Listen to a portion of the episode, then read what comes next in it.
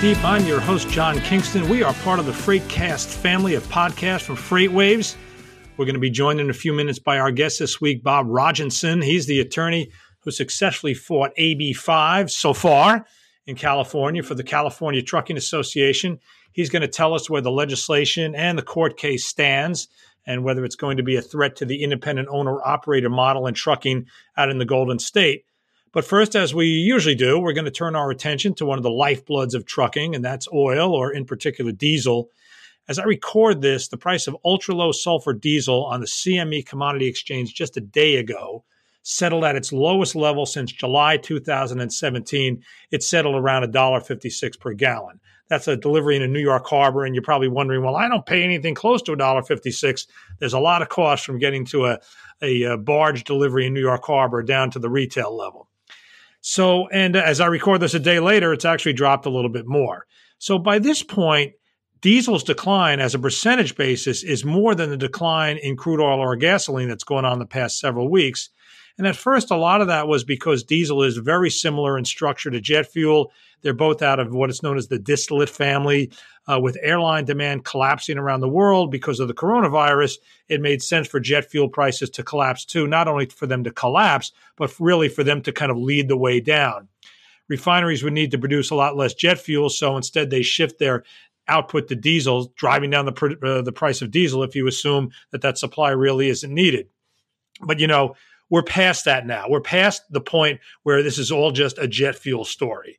Total demand destruction for oil in the first quarter of this year worldwide is probably going to be somewhere around 1.3 to 1.4 million barrels a day. It might be higher, and that is not all just from jet fuel. The world oil market is about 100 million barrels per day. So, you know, doing the percentage is easy to do it uh, off the base when it's 100 million. So, 1.4 million barrels per day is about a loss of 1.4% of supply, excuse me, of demand. That probably doesn't sound like a lot, but commodity markets are really these tightly balanced organisms. You can get supply shocks that send the price soaring. You think of the cutoff of oil from Kuwait and Iraq back in 1990. I'm kind of dating myself here, but in my long career looking at oil, that really was the biggest supply shock that I've ever seen. You took a lot of oil off the market. It sent prices up by 50%, not right away, but you know from their starting point before the invasion to the high. Uh, you know, demand shocks are a lot less frequent because what sort of situation creates a demand shock where you suddenly have demand collapse? I think certainly the financial crisis in 2009 is one of them. But, you know, you're dealing with 100 million barrels a day of demand out there. What could possibly take a big chunk of that demand off the market? And now we know a pandemic can, or at least the fears of a pandemic. And that's what we have right here. So, from a recent high, the commodity price of ultra low sulfur diesel has been cut by 50 cents a gallon. Now, you haven't seen that at the pump. The weekly DOE retail diesel price that's used for fuel surcharges is down just 15 cents a gallon from the start of the year. So, as we've talked about here before on Drilling Deep, it's frustrating for carriers and shippers that they aren't getting the full benefit of these price drops. They will ultimately if the price stays down here. Eventually, retail will catch up. But I want you to ask yourself this do you really want that?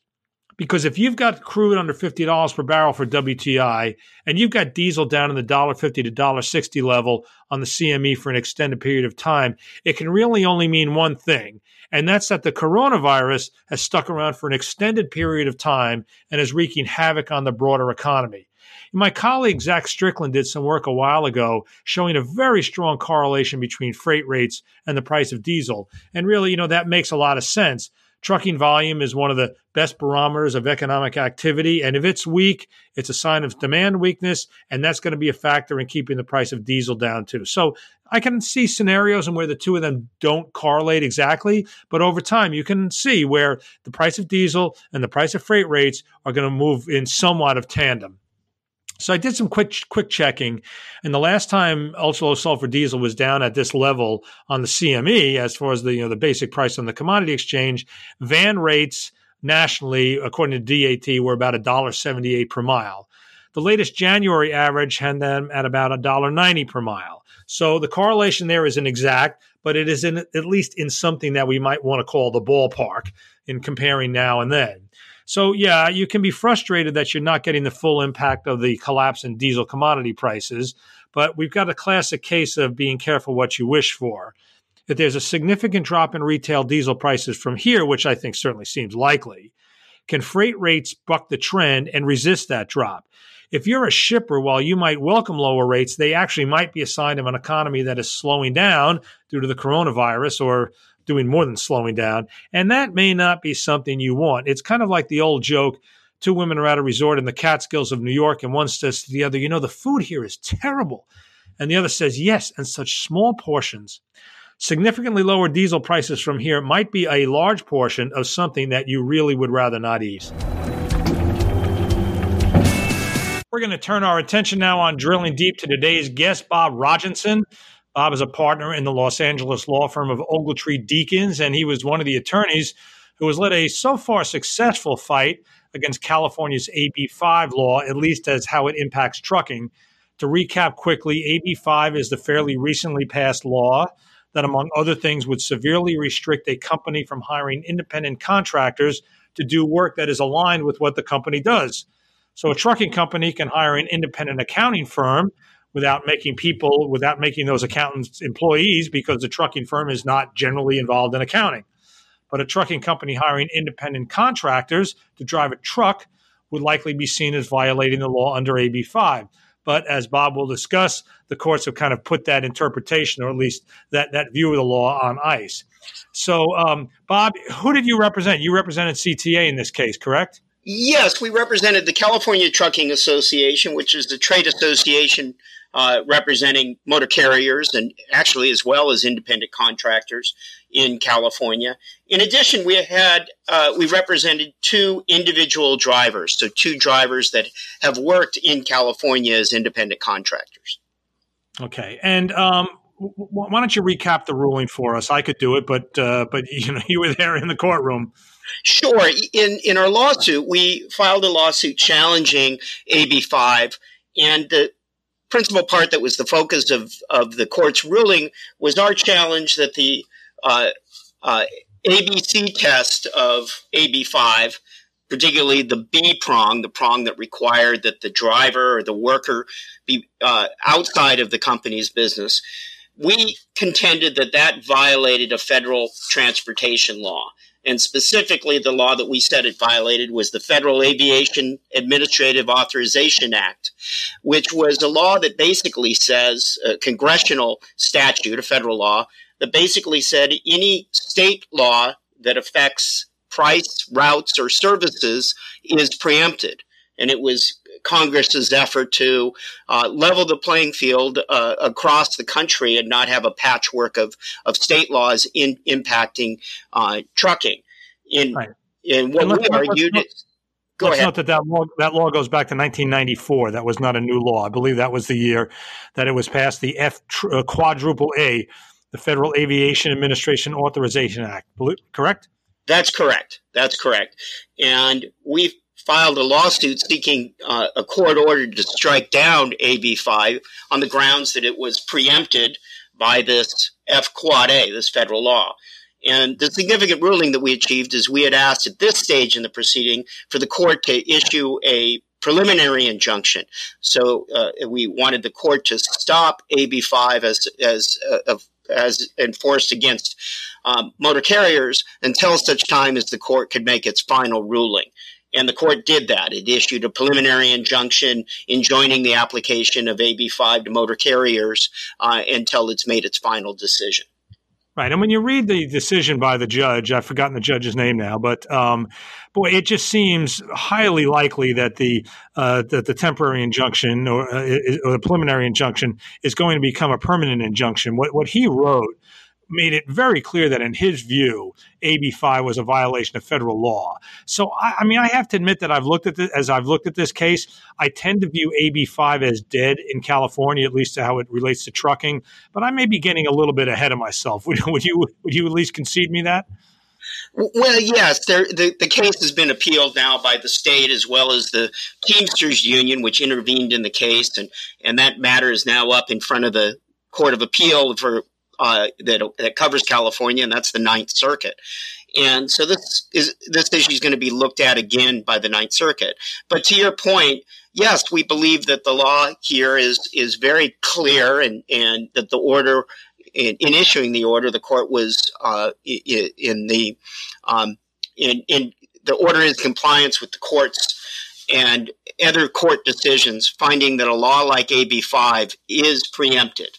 It, it effectively prohibits motor carriers from contracting with independent contractor to performing trucking services. Okay, so what do you tell your clients though? Okay, you can tell them that that you just told me, but what do you tell them about the future of this law? Is it really completely off their radar now and business as usual? I I would have to think that you know, having walked to the abyss and looked in, there might be some changes in the way companies might operate. Is is that an accurate assumption? Well, there's a couple of uh, of items here that a, a motor carrier needs to look at. Number one is is this preliminary injunction. It's just a preliminary injunction at this point. We think it's rightly decided, and, and ultimately the court is going to issue a permanent injunction, and that AB 5 as it currently exists cannot be enforced against trucking. Uh, uh, the the Ninth Circuit is going to be the court that makes the determination on that, and and we should get a good idea of of where the court is inclined to go because the the Teamsters and the uh, and the state have appealed the preliminary injunction, and the Ninth Circuit has set that on a, a rather short briefing schedule. So we likely will get an indication of where the Ninth Circuit is looking uh, at, at, at the court's decision fairly shortly. But uh, but regardless, I, our case is going to go forward, uh, and uh, and so I think uh, what we would advise clients is that we've got very very strong arguments that this law is going to be struck down. Uh, that said, there's a couple of other things that motor carriers should keep an eye on. One is that California is continually challenging the use of independent contractors, not only in trucking but every uh, in other industries as well. And so there's currently legislation uh, to to modify AB five. We do expect that the legislation, uh, the legislature may at some point look at uh, at adopting a, a different test uh, against trucking, and so there there may be new legislation that that is is maybe not as as restrictive as AB five, but presents some real risk. Uh, and so, right, because let's point out that you, you mentioned the Teamsters that um, that a lot of the target of AB5 was trucking. There are some other industries and some other employees that have gotten caught up in this and not in a good way. But trucking was, I would safe to say, trucking was always the biggest target. Yes, the, I would also add the gig economy. Uh, it seems that the legislature was focused on the two industries, trucking and and the broader gig economy. And this is really at the behest of organized labor. They've really wanted to organize trucking, certainly, and as more and more um, uh, gig economy companies begin operating. Organized labor certainly wants uh, to challenge that and get a get some representation in that market. And AB5 is being used as a vehicle to get that leveraged over those industries. I don't think there's any denying that. All right, so let's go back to a question I started to ask earlier. I don't know that I completely finished it. Uh, you've got clients, you've got clients in the trucking business. You can tell them, on the one hand, good news, AB5 for now is dead. On the other hand, are you telling them to change their operations or giving them guidance on what to do? Let's let's point out that AB5 started by trying as trying to legislate the Dynamex decision, and the Dynamex decision, which kind of held the same thing, the the, the ABC test, you know, really started when Dynamex, in one fell swoop, turned all of their employees into independent contractors, regardless of whether they were really qualified to do that to kind of run their own little business. You know, that probably wasn't strategically very smart. Um, are you giving your clients advice on how to not make similar strategic mistakes? It's, it's certainly, and, and you, you raise a good point. Even if AB5, if we're successful in AB5, is thrown out and it's declared invalid, uh, the, the test that will apply for determining whether a driver is an employee or independent contractor is going to be the old multi-factor test uh, under a case known as Borello. And the Borello test is involves assessing several factors, and the primary factor is the no- amount of control. there's been a number of decisions under the Borello test uh, where motor carriers uh, have been found to be employers and that the drivers are employees. There's decisions going both ways. But in short, uh, at, at the very best case, uh, for the trucking industry, they're going to be back under the Borello test. And under the Borello test, it's important that they, the motor carriers, be able to establish that the relationship is just is not so restrictive to create an employment standard. So I think motor carriers are wise to always be reforming their business model to ensure that they can meet that multi-factor test in the event that there's a challenge. Uh, so, so uh, the carrier motor carriers certainly are not out of the woods as it, as it were if AB5 is is thrown out. They're going to still need to comply with Borello, and as I anticipate, there may be some legislation looking to even uh, put a more restrictive test than Borello for motor carriers, but but that remains to be seen. Have you heard of any impact on uh, the capacity in the state? Drivers have pulled up stakes and moved elsewhere, even though AB5 right now is not enforceable. Well, yes, I've heard uh, a couple of things on both sides of the ledger. And by that, I mean on the uh, on the driver side and on the motor carrier side. Um, there are a number of motor carriers that are reducing or if not eliminating their use of independent contractors in California. Some have ceased working with independent contractors and, and moved to drive, uh, use only employee drivers. Uh, others are, are leaving the market or not performing services in California uh, using independent contractors uh, because of, of the challenges AB5 and, and uh, other, other challenges present. Uh, on the other side, we're hearing uh, of drivers that concerned, particularly as AB5 looked to go into effect in January 1, that they wanted to, they do not want to work as employee drivers. They, they believe themselves to be independent contractors. They have small business that they're developing. And there uh, was quite a bit of anecdotal information of them moving out of the state of California so that they continue to, to work as an owner operator yeah, it takes time to determine whether they actually did, and as you said, they're they're kind of mostly stories. Um, now, let's also point out that there were two court cases. I don't know if you were involved in the second one, but there was a state court case uh, on the issue that really said the same thing as the federal case, which was that the four quad A, as you called it, um, would have eventually negated AB five in California. Does that help you going forward, or is the federal case really the more important one? Uh, well, yes, you're referring to the Cal Cartage transportation case by the city of Los Angeles. Uh, and the judge in that case is a state court judge. I was not involved in that case. I'm not representing the company in that case. Uh, but that's a very, very favorable decision uh, insofar as it, it came, came to many of the same conclusions as the court in our case did. Uh, and while the two do not control one another.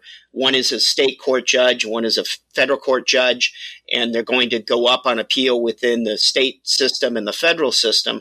I do think each decision is going to be used and relied upon the parties in their own respective cases uh, because the, the reasoning and rationale in both decisions is very strong. And, uh, and so I, I do think it'll play that type of role, a persuasive role in, uh, in how courts look at this going forward. You mentioned the Senate bill. Let's go back to that for a second. Um, have you seen a draft of it? Are you do you know what's in it, and is it better or worse? It, was it mostly was it mostly written to try to get trucking back into the fold here? Well, no, I, I and, and, let me be clear.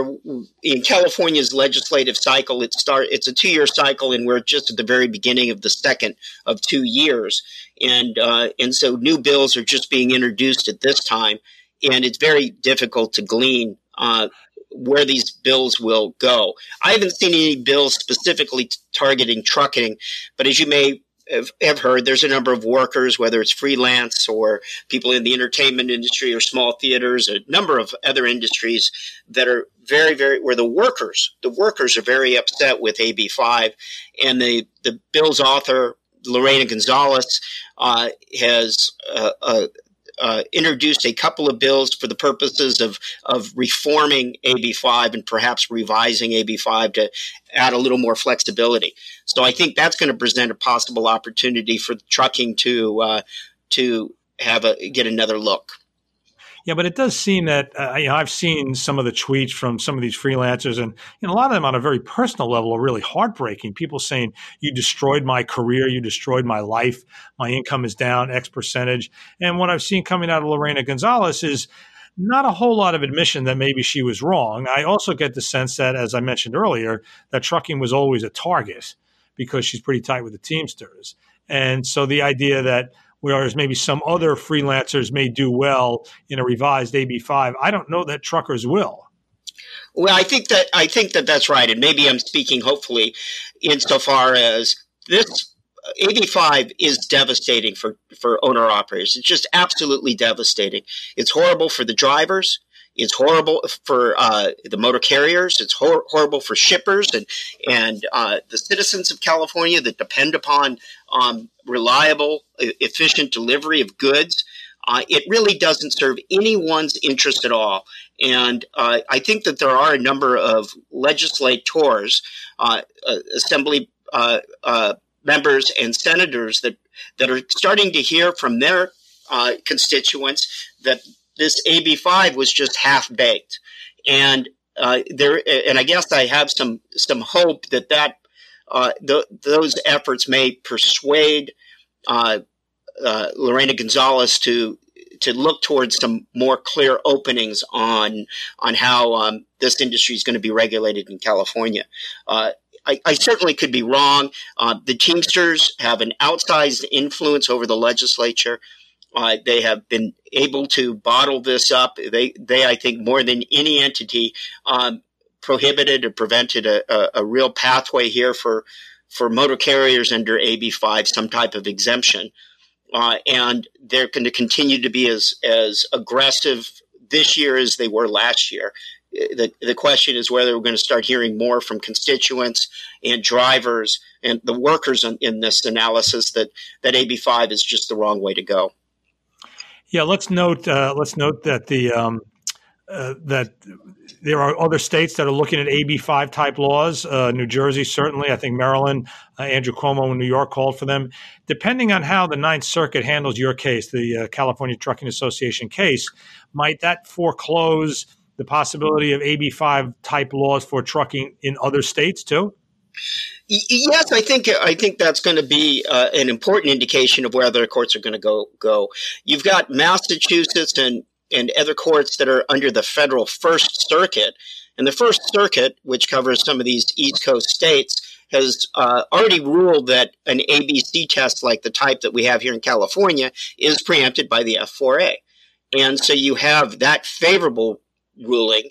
If the Ninth Circuit uh, goes the way we believe it should be going here and, and upholding the preliminary injunction and um, and on on the grounds that we identified, then I think that really will restrict other states in in, in their um, uh, haste to try and create an ABC type test as restrictive as we have here in California.